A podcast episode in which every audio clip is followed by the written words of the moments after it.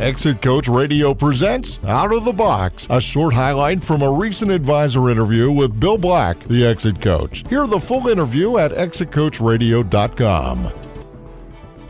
I recommend starting uh, very small. If, if you are actually starting from the beginning, pick one business initiative that is critical to your success in the next three, six, nine, 12 months. Do the seven items for measurements that you that, that are required for your success in that business initiative.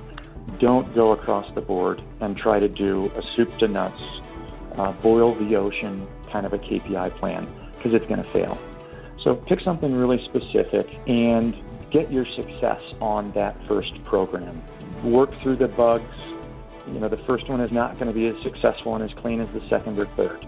So take something that's pretty narrow and go deep and prove out your ROI on that one particular business initiative before you attempt to go wider uh, through the organization. So narrow and deep, not wide and shallow.